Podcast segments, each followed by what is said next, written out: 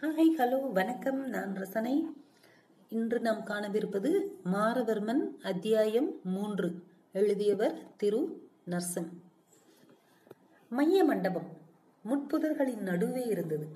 காய்ந்த கருவேல மரங்களும் மஞ்சனத்தி மரங்களின் அடர்த்தியும் அந்த பகல் பொழுதையும் மீறி இருள் கவ்வ செய்திருந்தது. குதிரையை இருத்திவிட்டு சற்று வளைந்து இருந்த மரக்கிளையை பலமாக அசைத்தான். அந்த சமிஞைக்காக காத்திருந்தது போலவே புதரினிருந்து மூன்று உருவம் வெளியே வந்தன. நல்ல வாழிப்பான அந்த மூன்று இளைஞர்களும் மாரவர்மனின் உற்ற தோழர்கள் வாருங்கள் இளவரசே ஏன் தாமதம்? அதை பிறகு சொல்கிறேன். உள்ளே சென்று ஆலோசிப்பது உத்தமம். ஆம் வாருங்கள் என்ற இமையன் தன் கால்களுக்கு கீழே வைத்திருந்த கருவேல மரக்கட்டை ஒன்றில் துணியை சுற்றி தீப்பந்தம் தயாரித்தான். அதன் வெளிச்சம் இருளை அகற்றி அவர்களுக்கு வழிகாட்டியது. குகை போன்ற குறுகலான பாதையின் ஊடே தீப்பந்த ஒளியில் சரகுகள் சருகுகள் சரசரக்க அந்த எட்டு கால்களும் முன்னேறின. அவர்களின் கண்களின் வெறி தீப்பந்தத்தை விட அதிகமாய் கொழுந்துவிட்டு கனன்று கொண்டிருந்தது. அதே வேளை அரண்மனையில் தளபதியாரே என்ன மந்திரியாரே நான் இப்பொழுது மன்னன் என்பதையே உங்கள் மதிக்குள் ஏற்றுக்கொள்ளுங்கள். இன்னொரு முறை தளபதி என்று விழித்தால் தலை தப்பாது. மன்னியுங்கள் மன்னா. மாரவர்மனின் இருப்பிடம் பற்றி ஒரு தகவலும் நம் ஒற்றர்களுக்கு எட்டவில்லை. இத்தனை வீரர்களிலிருந்தும் அவர்களை தப்ப விட்டது எவ்வளவு பெரிய தவறு என்பது தெரிகிறதா? அவனின் வீரம் நம் மொத்த திட்டத்தையும் தகர்த்துவிடும்.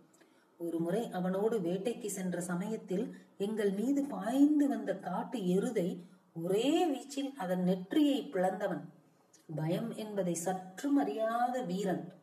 அவன் நம் கைகளுக்கு கிடைக்கும் வரை நெருப்பு கோட்டைக்குள் அமர்ந்திருப்பது போன்றதுதான் நம் நிலை.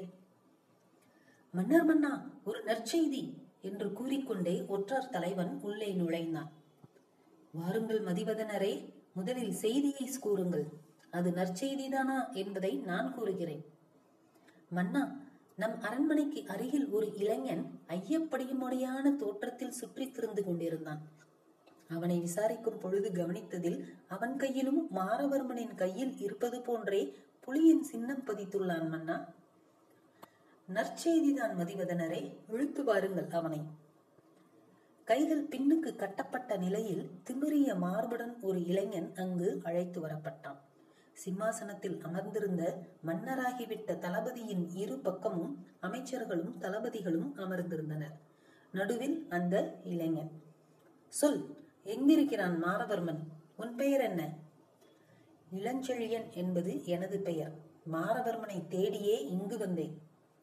பொய்யுரைத்தால் பொல்லாதவனாகி விடுவேன். இளஞ்செழியா எங்கிருக்கிறான் அந்த துரோகி? சொல்.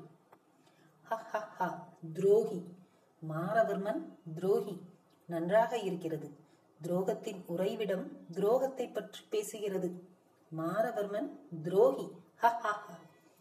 சிம்மாசனத்தில் இருந்து எழுந்து வந்து உம் உன் வார்த்தைகளை பார்த்தால் நீ மாரபெருமனின் வலதுகரமாக செயல்படுகிறாய் என்பது தெரிகிறது. இன்று என் சிறுத்தை குட்டி கொஞ்சி விளையாட உன் தலைதான் என்று நினைக்கிறேன். பேச்சின் ஊடே இளஞ்செழியனின் இடப்பக்கம் அமர்ந்திருந்த ஒரு முதிய அமைச்சரை கவனித்தான். தளபதிக்கு ஐயம் ஏற்படாதவாறு.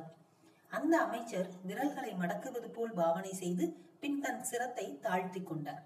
அந்த சங்கேத மொழியை புரிந்து கொண்டு ஆமோதிப்பவனாய் சமிஞ்ஞை செய்த இளஞ்செழியன் மன்னா நம்புங்கள் நான் மாரதர்மனை தேடித்தான் வந்தேன்.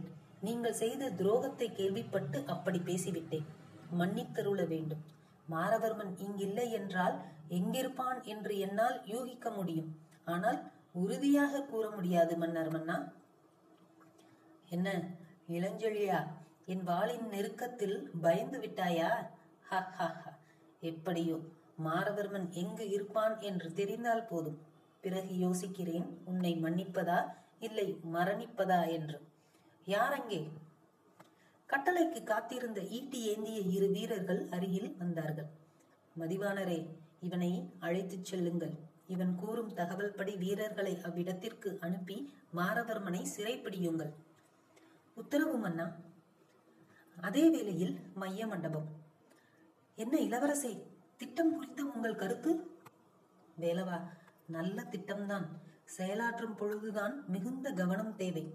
நீண்ட நேரம் இங்கே இருப்பது ஆபத்து. ஒரு பௌ- பௌர்ணமி அந்தியில் இங்கே வந்து விடுங்கள் அப்படியே ஆகட்டும் இளவரசே. அவர்கள் வெளியே வந்து கொண்டிருக்கும் பொழுது மைய மண்டபத்தின் வாயிலில் எழுந்த சத்தத்தை கேட்ட மாரவர்மன் மற்றவர்களை கையமர்த்தி நிதானிக்க சொன்னான். கவனமாக சத்தம் வந்த திசை நோக்கி காதுகளை தீட்டி கேட்டதில் அங்கிருந்து ஏதோ ஒரு விலங்கின் சத்தம் அது என்பதை உறுதிப்படுத்திக் கொண்டு மண்டபத்தின் இருந்து வெளியே வந்தார்கள். இளவரசே ஜெயம் நமதே என்ற வீரனின் தோளை அணைத்து விடைபெற்ற மாரவர்மன் புரவி ஏறி புழுதி கிளப்பி அதில் மறைந்து போனான். நன்றி.